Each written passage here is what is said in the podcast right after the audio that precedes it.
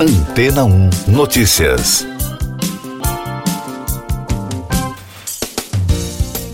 Bom dia.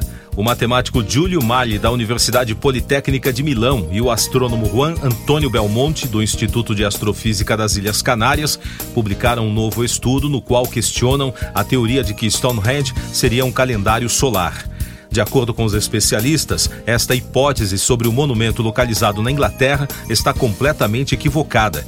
A teoria do calendário antigo afirmava que o monumento pré-histórico na planície de Salisbury, em Wiltshire, tinha a função de acompanhar os dias, semanas e meses em um ano solar de 365 dias, assim como era feito naquela época no Antigo Egito. Inclusive, alguns especialistas acreditavam que esta poderia ser uma evidência sobre ligações entre a Grã-Bretanha e outras civilizações. Mas a dupla de pesquisadores nega a teoria do calendário e afirma que se trata de uma série de interpretações forçadas, numerologia e analogias infundadas. Na investigação científica, eles apontam todas as inconsistências da teoria e afirmam que ela sofre com o efeito de seleção, um procedimento no qual são extraídos apenas elementos favoráveis a uma interpretação desejada. Em resumo, os pesquisadores afirmam que o conceito de Stonehenge como um calendário solar neolítico é uma construção puramente moderna. Segundo eles, a teoria foi construída sobre bases arqueoastronômicas e calendáricas falhas. O estudo de Mali e Belmonte foi publicado na revista científica Antiquity. Mais destaques das agências internacionais no podcast Antena 1 Notícias. O secretário de Estado americano Anthony Blinken disse que os generais que se enfrentam no Sudão acordaram um cessar-fogo de três dias a partir desta terça-feira. Enquanto isso, na Europa, o primeiro avião com 96 cidadãos italianos que foram evacuados do país aterrissou no aeroporto de Ciampino, em Roma. A grave crise política no Sudão já dura mais de uma semana, com conflitos entre o exército e paramilitares. O presidente do Quênia, William Ruto, prometeu adotar medidas contra movimentos religiosos que ele chamou de nebulosos, depois que a polícia encontrou 58 corpos de pessoas suspeitas de integrar uma seita que levava seus seguidores a jejuar. Desde o dia 14 de abril, as autoridades investigam a Igreja Internacional das Boas Novas, liderada por Mackenzie Niteng. Ruto afirmou que pediu aos organismos responsáveis que examinem o tema e cheguem ao fundo das atividades das pessoas que querem usar a religião para promover uma ideologia nebulosa e inaceitável. Ativistas climáticos picharam mensagens nos escritórios do Citigroup e do Bank of America no Bryant Park de Nova York.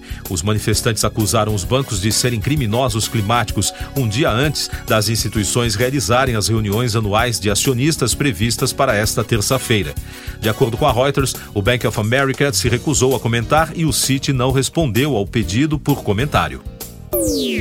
Segundo a imprensa dos Estados Unidos, o democrata Joe Biden pode anunciar hoje sua candidatura ao segundo mandato como presidente dos Estados Unidos.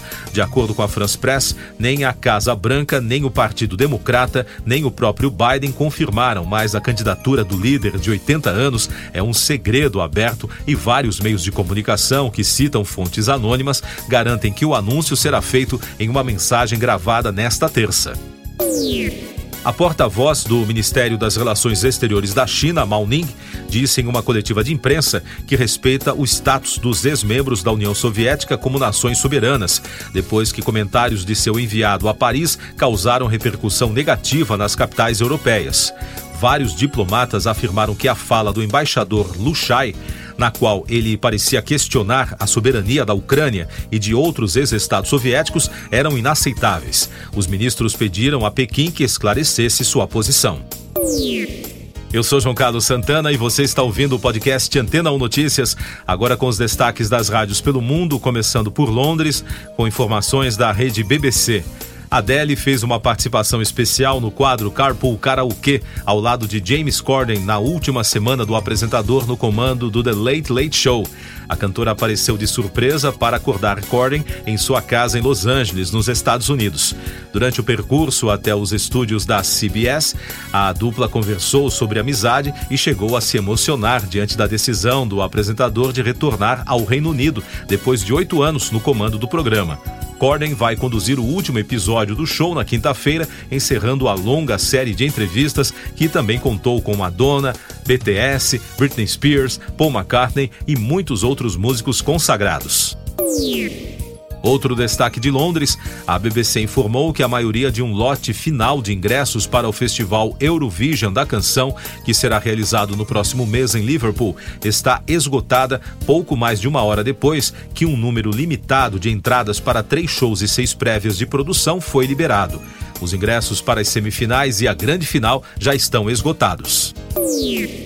Com informações dos Estados Unidos, da Fox News, Richard Lewis, considerado uma lenda da comédia na América, revelou o diagnóstico da doença de Parkinson. A estrela de Curb Your Enthusiasm disse que está se concentrando em escrever e atuar em meio a problemas de saúde e que desistiu de sua carreira de comediante de stand-up. Em um vídeo no Twitter, o ator de 75 anos revelou vários problemas de saúde que o atormentaram nos últimos anos, culminando no diagnóstico da doença há dois anos. E da americana Ultimate Classic Rock, o U2 anunciou as datas de sua próxima residência em Las Vegas.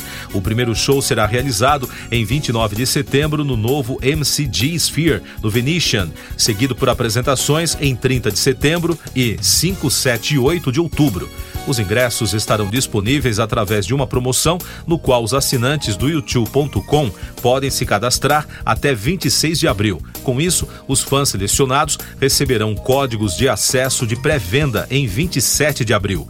Já a venda geral começará em 28 de abril. Segundo o comunicado de imprensa, 60% dos ingressos custarão menos de 300 dólares. Siga nossos podcasts em antena1.com.br. Este foi o resumo das notícias que foram ao ar hoje na Antena 1.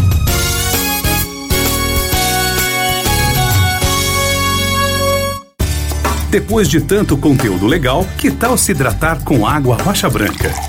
O consumo regular de água durante o dia traz benefícios para a saúde, como, por exemplo, manter a pele bonita e hidratada. Rocha Branca, da fonte direto para sua casa. Depois de tanto conteúdo legal, que tal se hidratar com água rocha branca? O consumo regular de água durante o dia traz benefícios para a saúde, como, por exemplo, manter a pele bonita e hidratada. Rocha Branca, da fonte direto para sua casa.